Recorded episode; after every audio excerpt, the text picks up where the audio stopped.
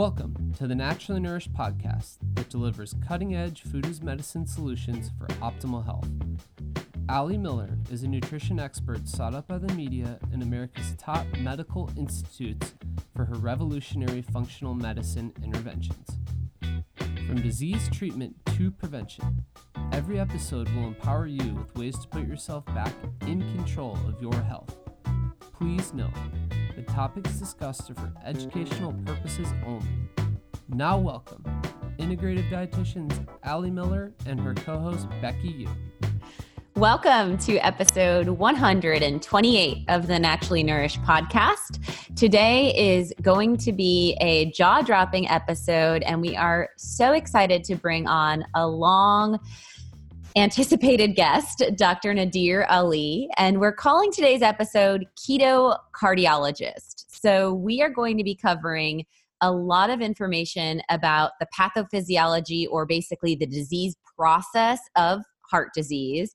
We're going to be talking about the role of saturated fat, the role of cholesterol on the influence of your heart health, as well as a lot of the misinformation and probably highly funded, misinterpreted, or manipulated studies on statin drugs, as well as the role of LDL potentially being something that is favorable for the body. So, a lot of shock and awe stuff coming. And Becki and I are so excited to bring Dr. Nadir Ali on. I met him two years ago at KetoCon. And uh, we also did an awesome event with him uh, just recently in the last six months at Low Carb Houston. Yes, Dr. Ali is so knowledgeable and he has this ability to quote studies kind of like off the cuff that I wish I could emulate. It's amazing. Um, so he'll be sharing some really incredible information with you guys. And again, this has been really long awaited, and we wanted to bring someone on who is truly an expert in his field. Um, so before we bring on our guest, let's share, Ali, with listeners some resources to consider if cardiovascular disease or risk is of high concern. Yes. And we will also link in today's episode. We do have a couple episodes that have kind of laid the foundation of heart disease. So we'll be sure to link those episodes. They're earlier on, like 60 plus episodes back. So this was long awaited to, to do another refresher. And I think that today's episode is a little more high level. So if you're looking at, you know, mechanisms of inflammation and general explanation about cholesterol, um, we'll definitely link that episode in the show notes. But I want to share, yes, our top considerations on supplements as well as lab that we have to look deeper into. And Dr. Nadir Ali will definitely hit on a lot of the uh, analytes or assessment markers within our cardiometabolic lab. And so that's something that you'll be able to order off the website if you uh, have been asking your doctor to run, for instance, lipoprotein particle size or C reactive protein or homocysteine and other coagulation factors, and you're not getting the information that you're asking for. This is a really great way to just do it get the info and then be empowered as you know your own driver of your health care and coordinate that within your medical team. So supplements first and then we'll, we'll give a little more details on that lab. Um, i'm just going to kind of list really briefly because we want to get into the nuts and bolts of today's episode with dr ali and let him really be the star of the show. But he's going to share with you guys which isn't new information but he does it so eloquently that of course, the biggest influencing factors of heart disease are not cholesterol, but are instead inflammation as well as dysmetabolic um, expression in the body, meaning elevated insulin levels, elevated blood sugar levels, and that kind of cascades into elevated triglyceride levels. So, a, a great foundational formula is our EPA DHA Extra. I recommend getting, and that's an omega 3 fatty acid. I recommend getting about two grams of EPA and DHA in combination. And this is the best way to address hypertriglyceridemia or elevated triglycerides in the blood omega 3s are a pretty direct influencing factor of bringing down the triglyceride levels, even if it's a genetic factor. And they can also have a fantastic role in bringing down inflammation, be that omega 3s are anti inflammatory. So, two to three capsules of this EPA DHA extra generally is going to outperform upwards of eight to 10 over the counter fish oils. Um, and this EPA DHA extra is also within all products of the Naturally Nourished supplement line third party assessed to ensure that potency and purity. And you know that you will not get any fillers like soybean oil and a lot of the garbage you'll find in your, you know, Kirkland's and other brands of uh, like over the counter from your large grocery stores because these won't be third party assessed. So, big thing to watch for when you're selecting an omega 3, and that's your best way to bring down triglycerides and um, also support inflammation. Now, if you're looking to just kind of reset your cholesterol and bring it down in general and also support detox, phytofiber might be a really great thing to bring into your regimen because it does bind. It's a plant based whole food fiber supplement, highly superior to something like Metamucil, which can cause more inflammation in the body. Phytofiber uses both soluble and insoluble fiber from things like apple pectin, um, carrot fiber. So you're getting whole food, antioxidant rich formula, which is going to reduce oxidative stress to the body, but also bind and pull excess cholesterol and drive bowel uh, mass, which will help with detoxification. So, something to consider in that world. I also recommend everyone taking a quality probiotic. So, we'll link our baseline, which is the Restore baseline probiotic. It's a 50 50 blend of lacto and bifido strains. And this is the same probiotic we use in our probiotic challenge in the clinic. Um, this is going to be a really great tool because we know there's a huge connection with like periodontal disease and or gum disease and heart disease and it all comes down to this connection that there's probably some element of infection or bacteria in the pathophysiology of heart disease and we're seeing so much more. There's that awesome um, have you seen becki the uh, documentary yet? I think it's called root something about like root canals I have kind of not. It's very buzzworthy. Maybe we'll have to okay. do that this week. Yeah, yeah, yeah. but um, so definitely being on a probiotic is a great way to kind of have that that blanket of support for the microbiome and cardiovascular connection. Connecting onto that would be our berberine boost, and then berberine in its nature also not only has antimicrobial properties, but also can be a hypoglycemic. So it can bring down blood sugar levels. And especially if you're prone towards yeast overgrowth, this is what we use in our Candida or Dysbiosis Cleanse bundle. Um, but this is something that can bring down blood pressure, blood sugar. So if you're doing keto and you're still waking with higher fasted blood sugars, this can be a really great tool. Um, and also can support bile flow in the liver um, which then in turn is going to bile emulsifies, and that's going to gather and pull also lipids to keep that regulated. And then the last three I'll spit at you, and I'm doing this fast just because we want Dr. Ali on here in moments, um, is the inflammazyme. I bring that in anytime someone has an elevated LPA, which is a, an aggregation or a sticky factor in their blood. It's a genetic marker. And inflammazyme has botanical anti inflammatory compounds as well as proteolytic enzymes along that vein, if you're just dealing with inflammation and yuck, super turmeric might be something to consider as well to bring down a C reactive protein value. Um, and then a B complex would be my final recommendation in this little thrown together list. Uh, and that's going to help to regulate homocysteine and drive methylation. And homocysteine is a marker of vascular um, integrity um, and a risk factor on an inflammatory level. Okay, so I'll link to all of those products so you guys can check them out in the show notes, as well as that cardiometabolic lab that Ali was talking about. Um, you can get that run on our website for 350 and that'll include an email analysis of the lab along with specific recommendations based on your results so if you are an individual who's just curious about this stuff or someone who has a familial known risk factor, that's definitely a really good way to empower yourself with information and honestly would cost a lot less than if your insurance didn't cover some of the individual lab markers in that. Yes. Lab and the, the list price for these labs are in the 700s so we do at a really raw rate and then yeah the 350 price includes also a personalized email. So we'll highlight the biggest areas of concern and help you to kind of weigh out cost to benefit of what formulas might be the most appropriate.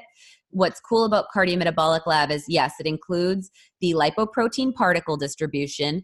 It includes of course your standard lipid panel so cholesterol triglycerides ldl hdl and um, we also look at fasting insulin, hemoglobin A1C. There's a whole panel called prediabetes markers, which includes also metabolic markers like adiponectin, which looks at the metabolism of your kind of gray fat versus the, the more metabolically active tissue versus the white fat We look at your leptin, which is a really important hormone to assess if you're considering carb cycling. Uh, I love to to annual that to excuse me assess that at least annually within my body, and I take that into consideration with my hormone health. Uh, it also looks at then an inflammatory component in the panel, which gives you an omega 3 to omega 6 ratio in your blood. It assesses your level of omega 3 status on both EPA and DHA. And it looks at C reactive protein, homocysteine, uh, what are the other markers in there, Becki? There's another inflammatory marker. Pop quiz, and I'm not. oh, LP little a, LP little a, lipoprotein particle A. So it looks at some of those uh, stickiness factors in the blood, which are more prone towards like stroke and so forth. So super thorough. We're looking at 30 different assessment markers at a really great price of 350. Um, would be a great uh, Father's Day gift, Mother's Day gift or just an investment within yourself. So let's get into Dr. Ali's bio. We'll, we'll put all the links so you guys can kind of peruse all this information and resource on your own. But let's bring the man on and um, do the thing. All right. Nadir Ali is an interventional cardiologist with over 25 years of experience. He is also the chairman of the Department of Cardiology at Clear Lake Regional Medical Center. Before working as a cardiologist, he served as an an assistant professor of medicine for eight years at Baylor College of Medicine in Houston, where he also received his medical training. He's championed many aspects of the science and practice of a low carb lifestyle in the local Clear Lake area since 2013. Ali organizes a monthly nutritional sem- seminar in the Searcy Auditorium of the Clear Lake Hospital that receives more than 100 visitors every month from the local community. Improving people's health is his ultimate goal. And he has a website, eatmostlyfat.com, that you can watch a lot of his YouTube videos. And really, if you just put his name into your computer search, you're going to find a lot of awesome information. He's all about sharing this information free, which is amazing. And um, I think that you'll get a little bit of a taste of his passion for really uh, shining a light on how a low carb and ketogenic diet can be the most heart healthy diet out there. So be ready to have your mind blown. Let's bring him on. Welcome, Dr. Ali. We are so excited to have you as a guest on the podcast today. Oh, I'm honored to be on your podcast. Uh, this is this is really a privilege. Oh, yes. wonderful. And this episode for our listeners has been a long time coming. I know we get tons and tons of questions about keto and cardiovascular disease. I have clients emailing me daily with their doctors, you know, wanting to put them on a statin and, and trying to avoid that medication. So I think we're going to go deep into a lot of those concerns and, and kind of put people's minds at ease for sure. Um, so I want to talk first about the pathophysiology of how heart disease actually occurs and maybe how you would define the root cause of cardiovascular disease. So I guess that's a $64 million question when you ask what is the cause of heart disease. Uh, but we can try to um, we can try to dissect some of this and uh, look at it from a different standpoint. So the traditional view is that heart disease is related to high cholesterol, specifically high LDL cholesterol, uh, which people call the bad cholesterol. I have a problem with calling LDL as the bad cholesterol because it does so many good things in the body.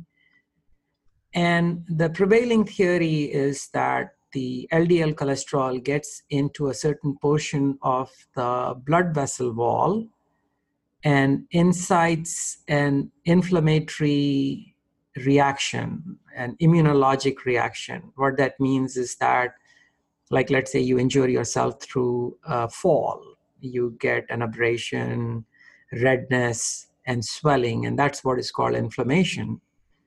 And the cholesterol in the blood vessel incites an inflammation, and that leads to buildup of plaque and that in the end would cause a reduction in blood flow because it compromises blood flow through that through that blood vessel. And that will lead to um, heart disease. But this is still a theory and you would be surprised to find that several details about whether the cholesterol gets in there because it's trying to repair an injury, whether it is actually getting there by what process is unclear still.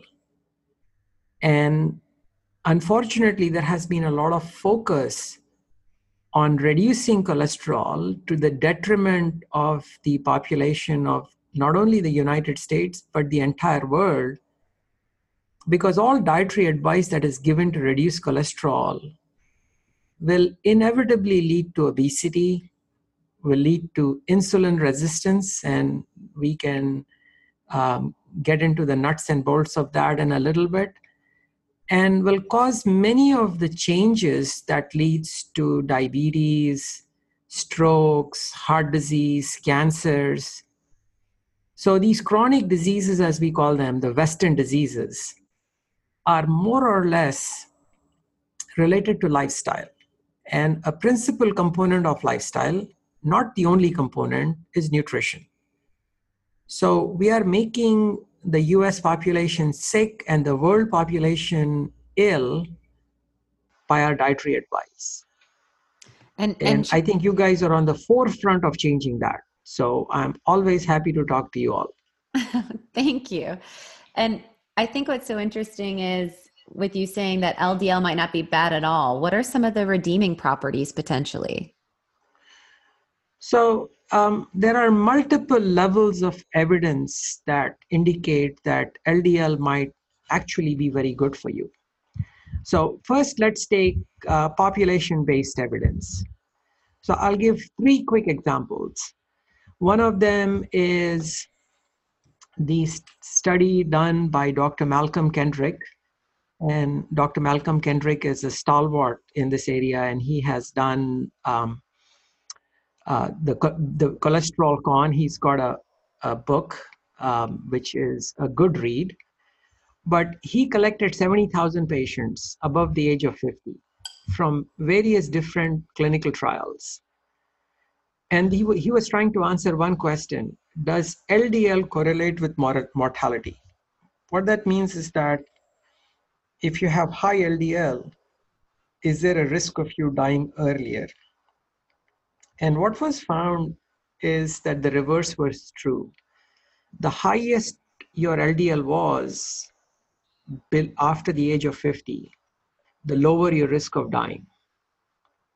So that's very paradoxical, right? Because you would expect higher LDL would lead to a higher risk of dying.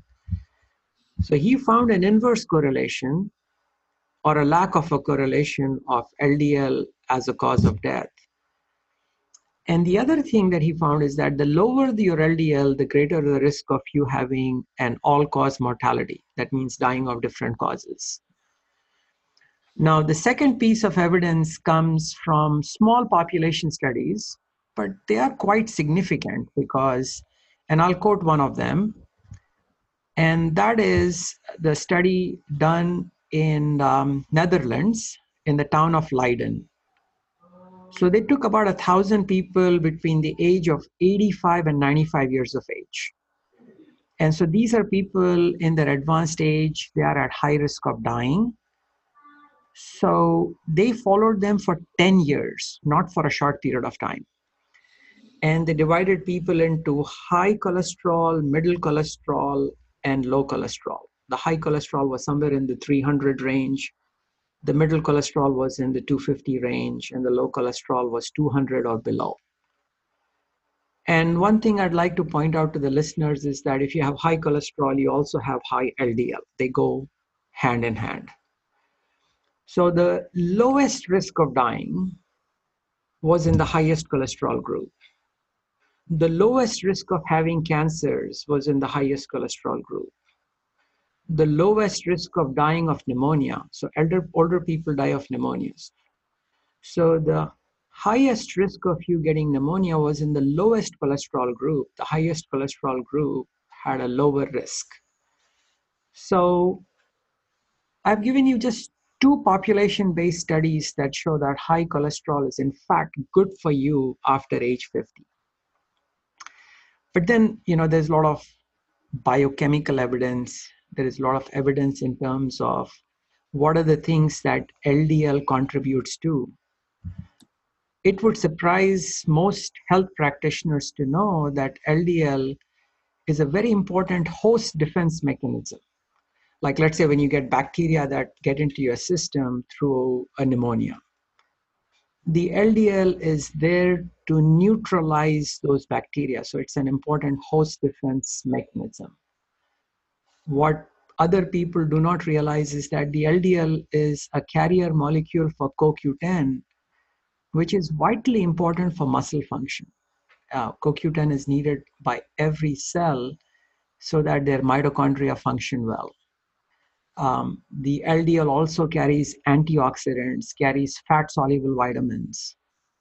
So I'm just getting into some of the primary functions of LDL cholesterol. And this is not something that an average medical practitioner pays any attention to. All they are thinking is that high LDL is going to lead to heart disease, and so I need to stamp it out. Yes, and I love hearing this. We've mentioned on the podcast before that cholesterol can work as a hormonal supportive building block of our sexual hormones, even as an antioxidant. So I think those properties, in and of themselves, in addition to what you mentioned, are really redeeming.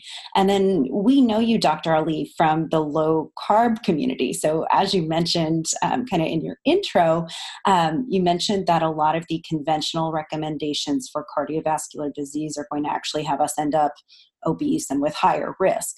So, let's talk about how you discovered low carb and how you view a ketogenic diet to support heart health.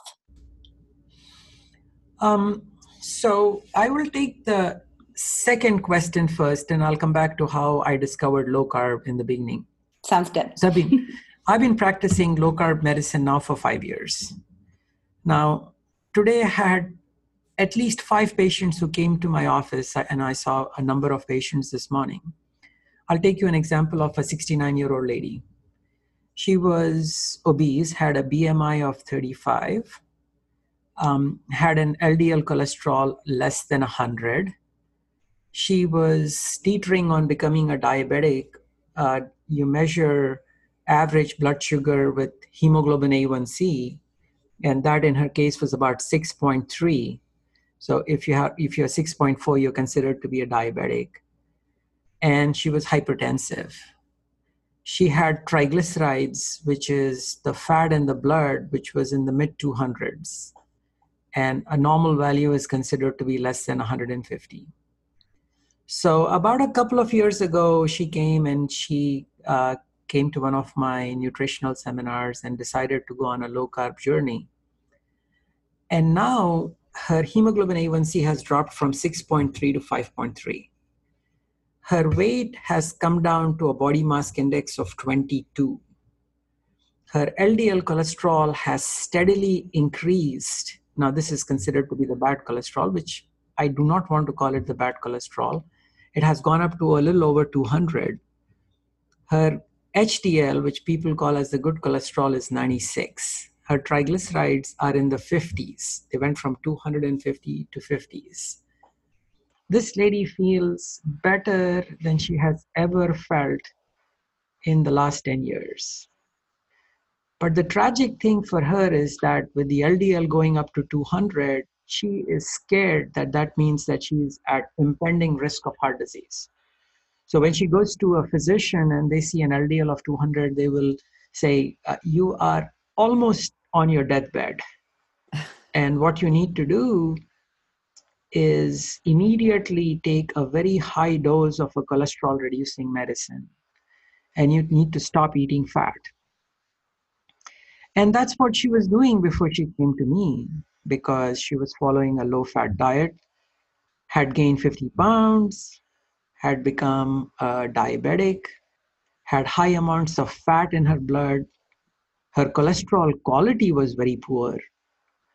So, all the traditional advice that mainstream medicine gives is making you obese and diabetic. And the advice that the low carb community is giving is making people non diabetic, controlling their weight, controlling their blood pressure, reducing the fat in the blood, which is triglycerides, improving the levels of HDL. But the conflict that we are still faced with mainstream medicine is that LDL is going up. And many people think that that is bad. And I'm not sure that is bad if you put in the right kind of evaluations on these patients. Like, for example, this patient who has high LDL,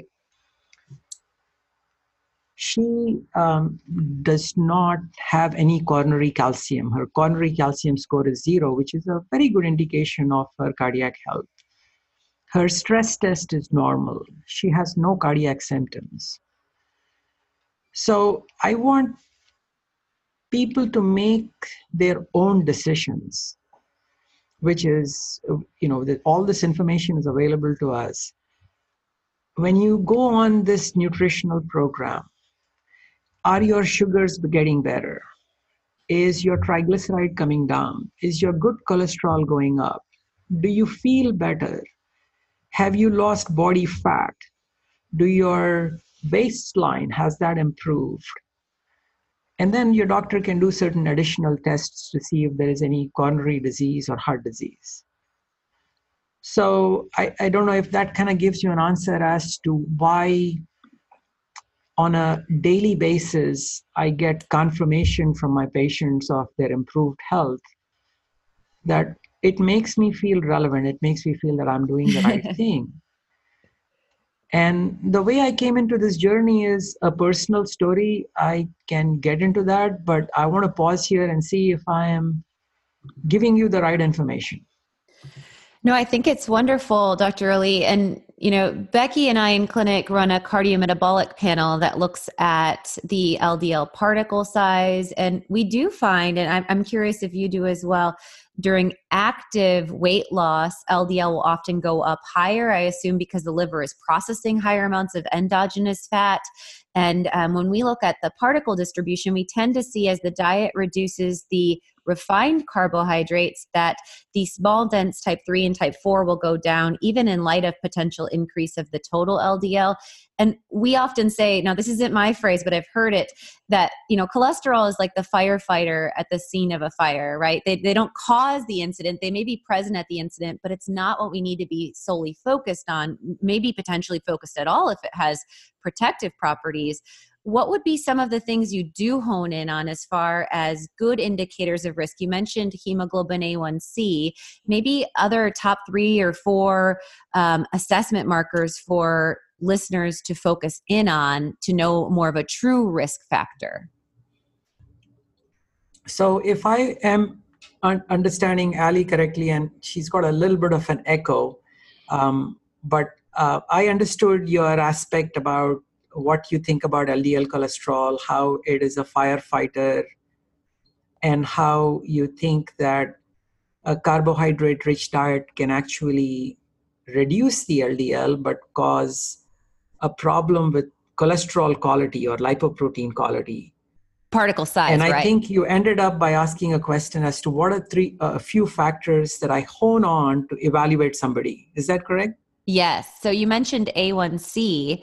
Um, what are other, like we look at homocysteine, and what are some of the markers that you think are qualitative assessments for cardiovascular risk? So that's an excellent question. So now one, one of the first things I look at is insulin resistance. So uh, we want to define that a little simplistically because an insulin resistance podcast is an hour in itself. yep. but to define it sort of simply, it would be the amount of insulin that you need to hold your blood sugar at a certain level. So let's say you have normal blood sugars of about 100 in the morning. How much insulin does it take, it eh, take to hold the blood sugar at that level? And the lower the amount of insulin that you need, the more insulin sensitive you are. And the higher the amount you need is an indication of insulin resistance. So the normal example would be somebody having a blood sugar of about 90 and an insulin level of about 5 or lower. And that would give you an insulin score, and this is defined as HOMA, which is H O M A, HOMA IR, of a little less than a 1, which is normal. As your HOMA scores go up, what that indicates is that you need more and more insulin to keep your sugars under control.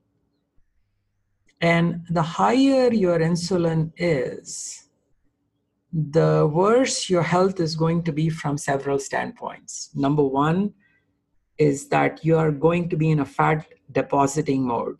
In other words, when your insulin levels are high, the body stores all the fat that you have eaten. It prevents the fat from being released into the bloodstream to be burned by the muscles. The metabolic machinery that you have to burn fat is turned off. The brain does not see signals of satiety. So you feel hungry all the time and you would like to eat all the time the high insulin levels would create certain chemical changes in your bloodstream that leads to high blood pressure. So you're getting weight gain, you're feeling hungry, you're gaining weight, and your cholesterol quality is going down. So insulin resistance is a key factor for somebody to look at. Another factor we look at is inflammation markers. Are your inflammation markers high? and we check uh, CRP, C-reactive protein. We check serum ferritin, which is another important risk factor or inflammation factor. We check GGT, which is a liver enzyme that goes up when you have inflammation. And like Ali mentioned, we check some coagulation factors like homocysteine and fibrinogen because these are somewhat correlated with uh, the blood being a little on the thick side, leading to strokes and heart disease. So, this is kind of the metabolic evaluation that we do when somebody comes in saying, Hey, how much I am at risk of getting heart disease. Wow, this is so interesting and I think is going to be really mind blowing for a lot of our listeners. But before we go any deeper into today's topic, I want to have a quick word from our sponsor, Bonafide Provisions. Yes, Bonafide Provisions makes true bone broth. That means that it gels. and uh, they use only certified organic everything, which is amazing, and only grass fed pasture raised bones, no meat or filler stock. Um, I love using them as a tool in recipe development because the flavor is really easy to work with. It, it, doesn't have a really pungent flavor, and that means that you can also sip on it as it is, and you can also kind of soup it up. I like to add often a teaspoon of turmeric and a couple teaspoons of ghee and coconut oil and make butter bones. And that's one of my favorite ways to really kind of uh, support my immune system, bring down inflammation, and um, just mellow out in the middle of the day. It's really nourishment in a cup. I love it. And Bonafide Provisions is frozen fresh, which means they don't use any preservatives or pasteurization techniques at all.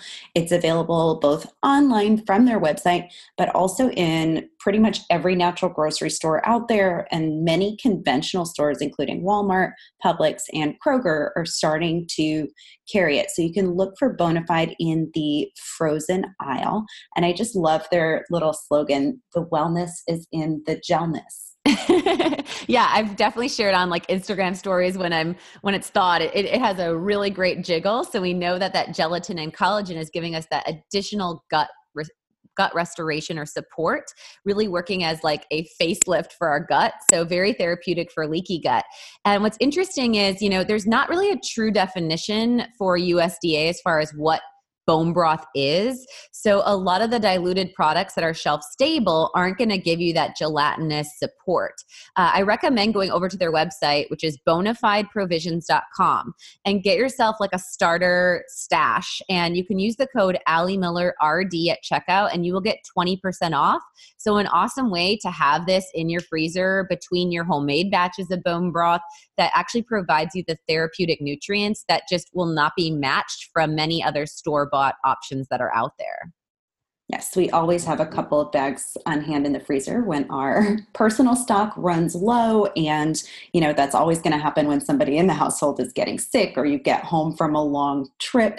So it's always really good to have that on hand. You can thaw it real quick and sip on it or use it in a recipe that night. Yes. And Bonafide Provisions, I think I have a nice connection with them because of that gelling component, I feel that they really have a high level of integrity. And as they state, they obsess about their ingredients and preparation method. And it seems to be the closest product to, like I said, what I can make in my own household. They slow simmer their bones for 18 to 48 hours to ensure that they're getting that extraction of nutrient density. So go on over to bonafideprovisions.com Make sure to fill your cart to get that 20% off and get your best bang for your buck and use the code Ali Miller RD at checkout to save. Sure. And then beyond that, you haven't even mentioned in, in this piece, at least, um, the actual cholesterol markers. So you're looking really at blood sugar and insulin resistance first. You're looking at inflammation and um, clotting factor of the blood. And then let's get into a little bit on um, the LDL particle size and how particle count may have more to do with risk factor than anything else. So that's an important segue into it. So when people come in uh, to me and they have had their lipid panel drawn, the first thing I tell them is that, hey, look, I'm not looking to see whether you have high or low cholesterol. I'm looking to see whether you, your cholesterol quality is good. So let's talk a little bit about that, and then we'll get into the LDL particle number and particle size. So a good quality cholesterol is when your triglyceride levels are low. So let's define what triglycerides are. Triglycerides is basically fatty acids combined to a glycerol molecule. And they should be, the body tries to keep the levels of triglycerides low in blood. So the way it does that is that either it packs it away into the muscles for energy, or the muscles use it for energy, or it packs it away into the fat cells. So when your triglyceride levels are high, it means that your fat cells are already overstuffed. That means they've gotten so large that your body is incapable of packing any more fat into it, and fat spills into the bloodstream. So that is a sign that your cholesterol quality is poor. Another marker would be HDL cholesterol. That's the good cholesterol. So HDL cholesterol kind of goes in an inverse direction of triglycerides. If you have high triglycerides, you will have low HDL cholesterol because they share some of the proteins that are carrying the cholesterol and the triglycerides in the bloodstream. So that would be a marker that your cholesterol quality is bad. So, like we discussed, when somebody goes on a low carb diet, this is what's happening to them. And what's happening is that they have converted from burning carbs to burning fat. So, when you're burning fat, this is where a little bit of biochemistry comes in the fat gets taken up by the cells. Every cell has an uh, engine inside it, which is called the mitochondria. So the mitochondria takes the fat and burns it to energy. And what it doesn't burn to energy, especially in the liver, it converts them to small sugar like molecules, which are called ketones. And these ketones are things that power the brain instead of the sugar. They can power part of our muscle energy as sugar.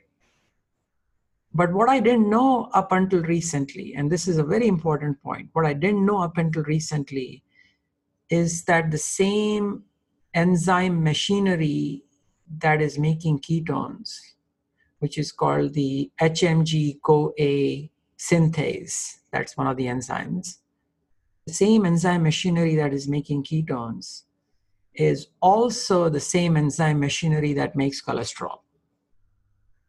So, this is my model. It's not proven yet. But the more fat burning you are, the more ketones you're producing, the more cholesterol you're going to generate in the liver because you're, you're, you're processing substrate, you're processing fuel through the same enzymatic machinery that is making ketones. And that's the same machinery that makes cholesterol as well. So now is a segue into LDL particle number. So what you have seen, Ali, in your patients is that as they go on a low carb diet, as they're losing weight, as they're getting healthier, the LDL is going to go up. And the reason it's going to go up is because I think in my model, like I am showing, is that you're making a lot of ketones, you're burning a lot of fat, so you're going to generate a lot of cholesterol. So your LDL particle number will also be high. A few years back, they said, when we didn't understand the subject as well, is that your LDL cholesterol is not that important because if it's high but your LDL particle number is low, you're protected. But that doesn't seem to be the case. If your LDL is about 200, not only will your LDL be high, but your particle number will be way above 1800. It would be above 2000. Although you may have large size particles, they're called the large and fluffy LDL. So I think we need a little bit more fundamental understanding as to why the LDL cholesterol will go up the healthier one gets on a low carb diet. And insulin, low sugars, low inflammation markers, low weight.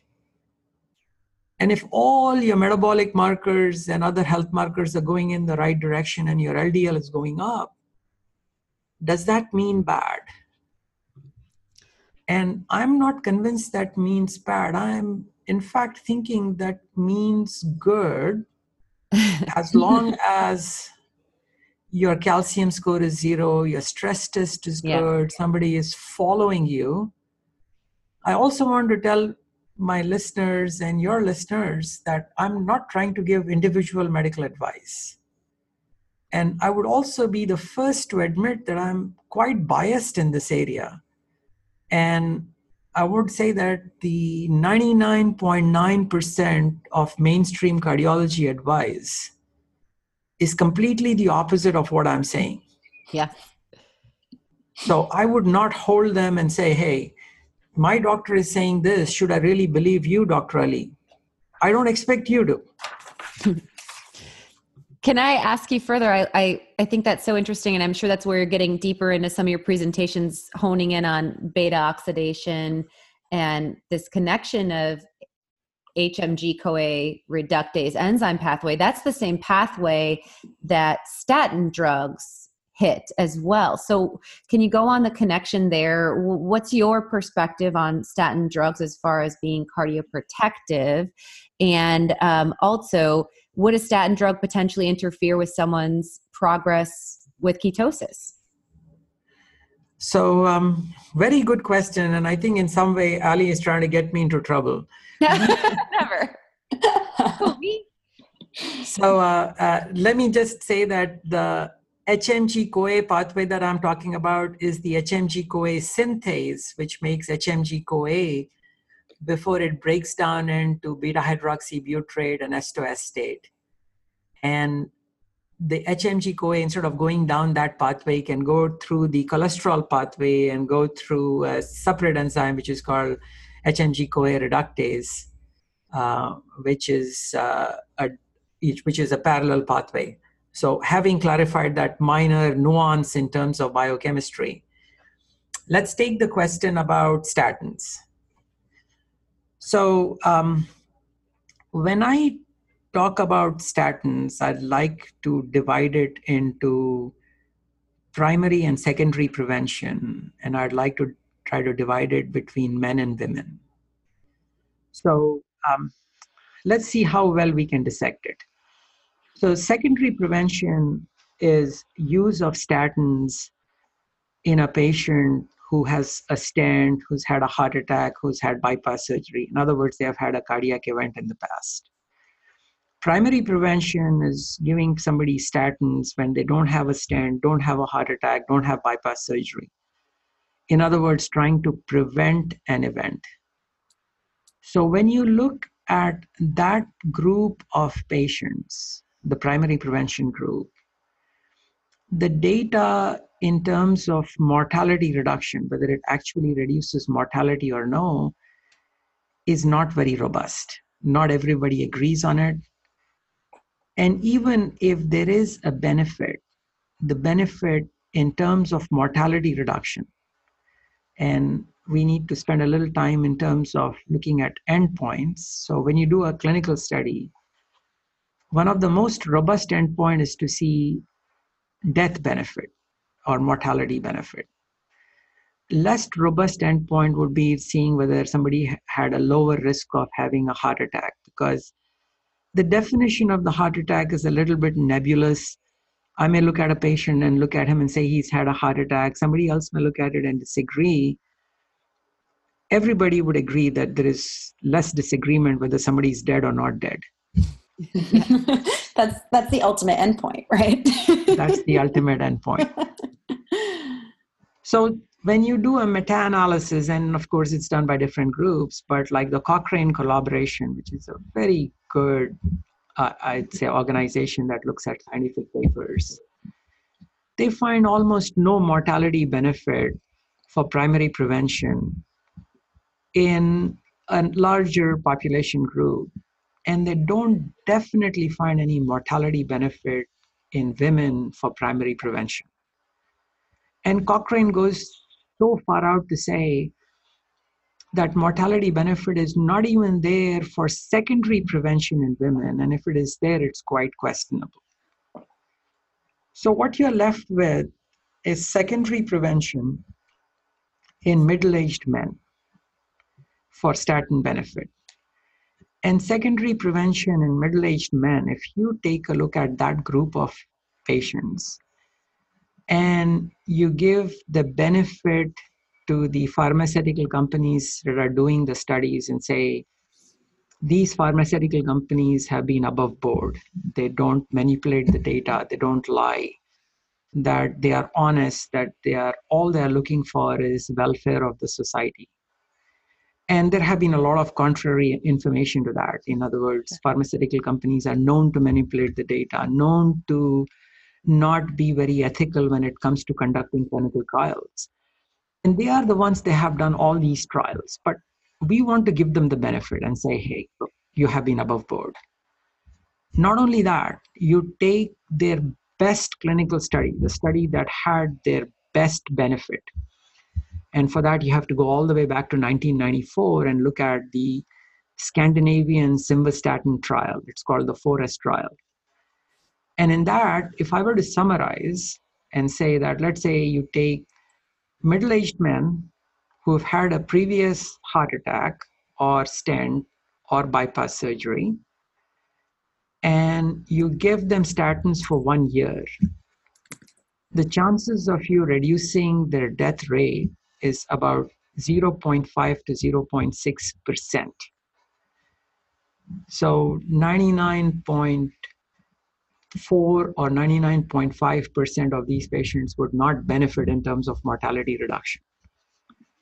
So at the outset, we need to, physicians need to recognize that the benefit of statins is small in terms of mortality reduction. Now, people may argue and say the benefit is a little bit larger when it comes to reducing both heart attacks and death. I will give them that point in middle aged men, and maybe they have a point to make.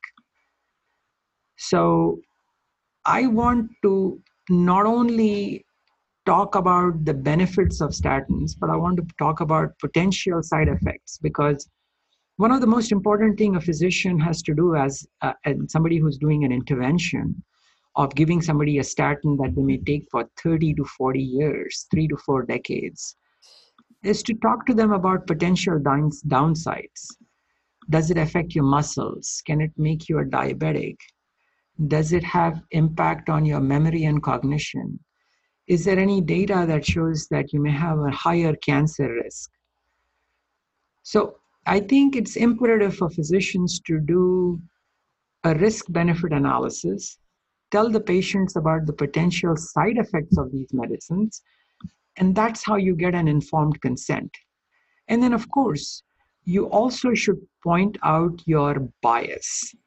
because none of us are unbiased. I am biased, and I would tell them, I'll tell every patient of mine that my colleague, my colleague physicians view this information differently. And I'd be happy to work with you and put you on a statin and observe you for side effects uh, like muscle side effects, memory, cognition, and other things. So I don't know if that kind of summarizes the information. It could sure. be a little bit too complicated. no, I think that's I think that's fantastic, and maybe we want to for a moment go down that um, that rabbit hole of some of these side effects and why they occur, because I think that's that's huge to first of all talk to your patients about potential side effects and do you recommend potentially any supplementation like vitamin D or CoQ10 if they are choosing to go on a statin because you know that the statin is going to block those pathways? So I do. I tell my patients to take a CoQ10 if they are on a statin, not because I have definitive data that tells me that's the way to go, uh, but just because I am thinking from a standpoint of uh, pathophysiology which means that what does an LDL molecule carry? It carries CoQ10. When you give a statin, do you reduce LDL? Yes, you reduce LDL.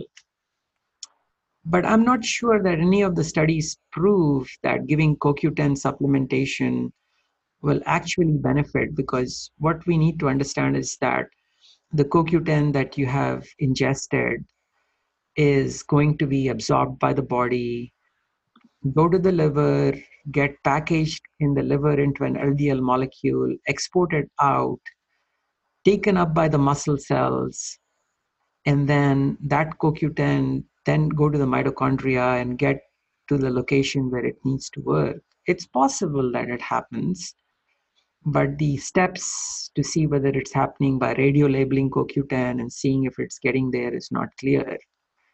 Um, you brought up a very important point about uh, vitamin D. Uh, 70% of US population is deficient in vitamin D. And what most people don't recognize is that there is a dehydrocholesterol that is there in our skin.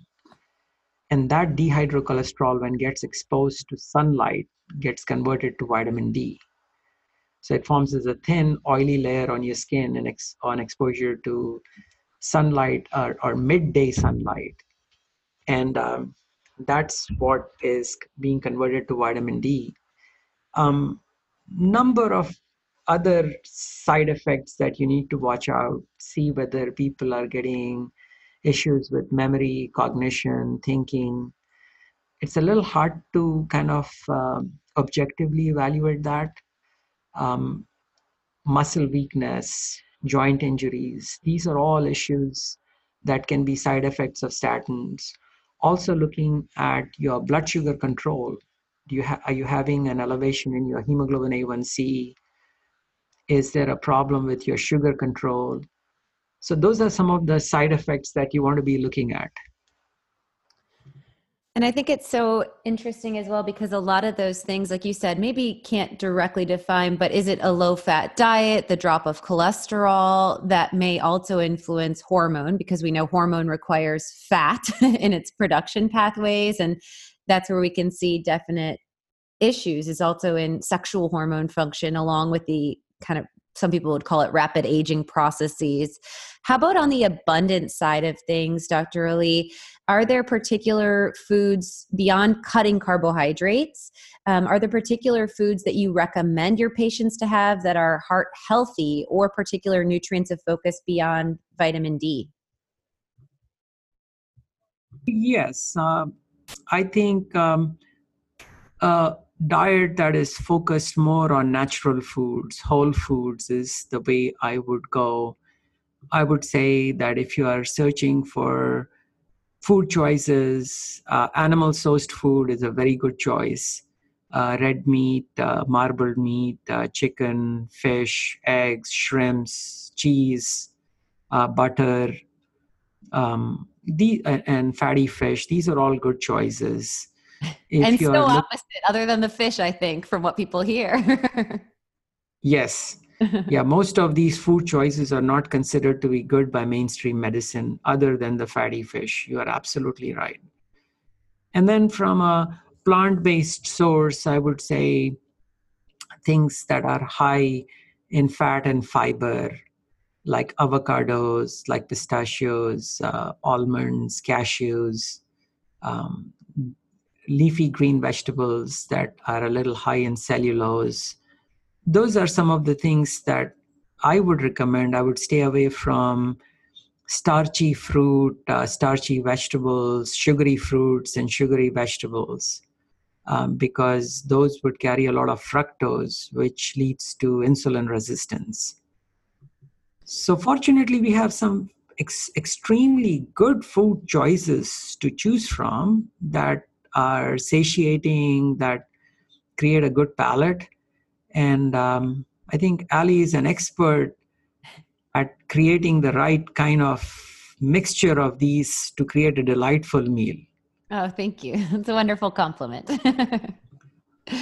and so let's tell listeners, Dr. Ali, about how they can find you or connect with you and, and where they can find more resources for those that are doing a low carb diet that feel like you know they have to go into battle quote unquote with their general practitioner or specialists to advocate for themselves. So what are good resources and where can people learn and access more on you? Um, a very good question. You know what are the resources? Fortunately in the last five years, there have been an explosion of very good resources for low carb community. Um, you can start with uh, Naturally Nourished with Ali Miller. You can come to the Eat Mostly Fats Facebook page group that uh, my office runs. Uh, you could look at YouTube videos from multiple different sources that give you advice on calcium scoring, on a low carb diet, on diets that reduce inflammation from my group. Um, you can also look at them from big uh, conferences like Low Carb Houston, Low Carb Denver. So, a number of online resources are available uh, there is a diet doctor website that you could go to. It's uh, somewhat of a paid website. So if you don't want to spend money, there are all the other resources that I talked about that are free and available to you. But on a more fundamental level, you want to have a practitioner who is giving you reassurance that what you are doing is actually creating the health benefit. And that is where I'm a little bit lacking in terms of how I can support you because you need to find out in your own community as to who are the physicians who are around who can help evaluate you from a health standpoint when you go on a low carb diet because these are the individuals these are the physicians who understand not just how high or low your cholesterol is, but understand how to evaluate cholesterol quality. These are the physicians who understand how to evaluate you for insulin resistance. These are the physicians who know how to evaluate you for inflammation markers. They can send you for a calcium score and tell you, hey, your calcium score is low, and this is what that means. Hmm. So, in other words, I'm asking your listeners to be actually proactive, be a part of the solution. Demand from your healthcare practitioner that saying that, hey, I have benefited from going on a low carb diet. Diet, I've lost weight, my blood pressure is better, my sugars are better. Yes. Why don't you, as my physician, look into this? Why don't you evaluate you evaluate me for insulin resistance? Why are you not checking my inflammation markers? What do you think about my cholesterol quality? By the way, have you looked at low carb Denver and what does that say about cholesterol? These are the kinds of grassroots efforts that we need and that people like Becki and Ali and me and many others are trying to improve in terms of the education of our country so that collectively we ask this question and we ask this question of mainstream medicine and force them to actually look at what we are doing and be critical of us and improve our understanding. I love that. And I think really tying back into that concept, like you said, Dr. Ali, about first do no harm. You know, the, the way that we are trained to practice and work with clients is looking at each individual as a complex web and weighing out the cost to benefit relationship. And being heard by your practitioner is an important piece of the puzzle too. So we'll be sure to link some resources that you've shared as well as those to find a practitioner. I know low carb usa has that on their website as an option. And I, I think that you've really shed some light on a area of complexity and confusion. Many people within our community like I said, really feel like they have to go to battle. And hopefully they have some reassurance on some new information of the potential benefits, not just that cholesterol may not be harmful, but that it may have beneficial uh, cardioprotective and life supporting factors and and i think that that really can give a 180 on perspective for the individual um, to really feel empowered I couldn't agree more. You you put it very nicely there, Ali. well, thank you so much for being on Naturally Nourished. We can't thank you enough for sharing your time with us today. Um, if there's anything else that you want to leave our listeners with, we will share the resource to your Facebook group as well. Um, anything else that you'd like to shed light on that we haven't asked you about today? Oh no, not at all. I think we covered a lot of ground. Uh, what I'd like to see is if you send me a link to this podcast, I'd listen to it and see what are all the wrong things I said. Oh, no way. and, and if I did, then I'd like to send you uh, either an email or other things to help clarify that for people. Oh, you're and, uh, wonderful. Uh, and so humble and, and, so well educated and versed. Well, thank you so much for taking your time to be with us. And for all of you listening, um, you can hop on over to iTunes um, and go and rank five stars for the Naturally Nourished podcast. Give us a couple sentences of what you're enjoying. And that keeps helping us bring on wonderful guests like Dr. Nadir Ali. Thank you again for joining us this afternoon. Thank you, Ellie. And Becki, you all have a good day. Thank you for listening to the Naturally Nourished podcast. Visit our blog at alimillerrd.com for recipes, wellness tips, and food as medicine meal plans. Connect with Ali and Becki at Ali Miller RD on Instagram, Twitter, and Facebook. Until next time, stay nourished and be well.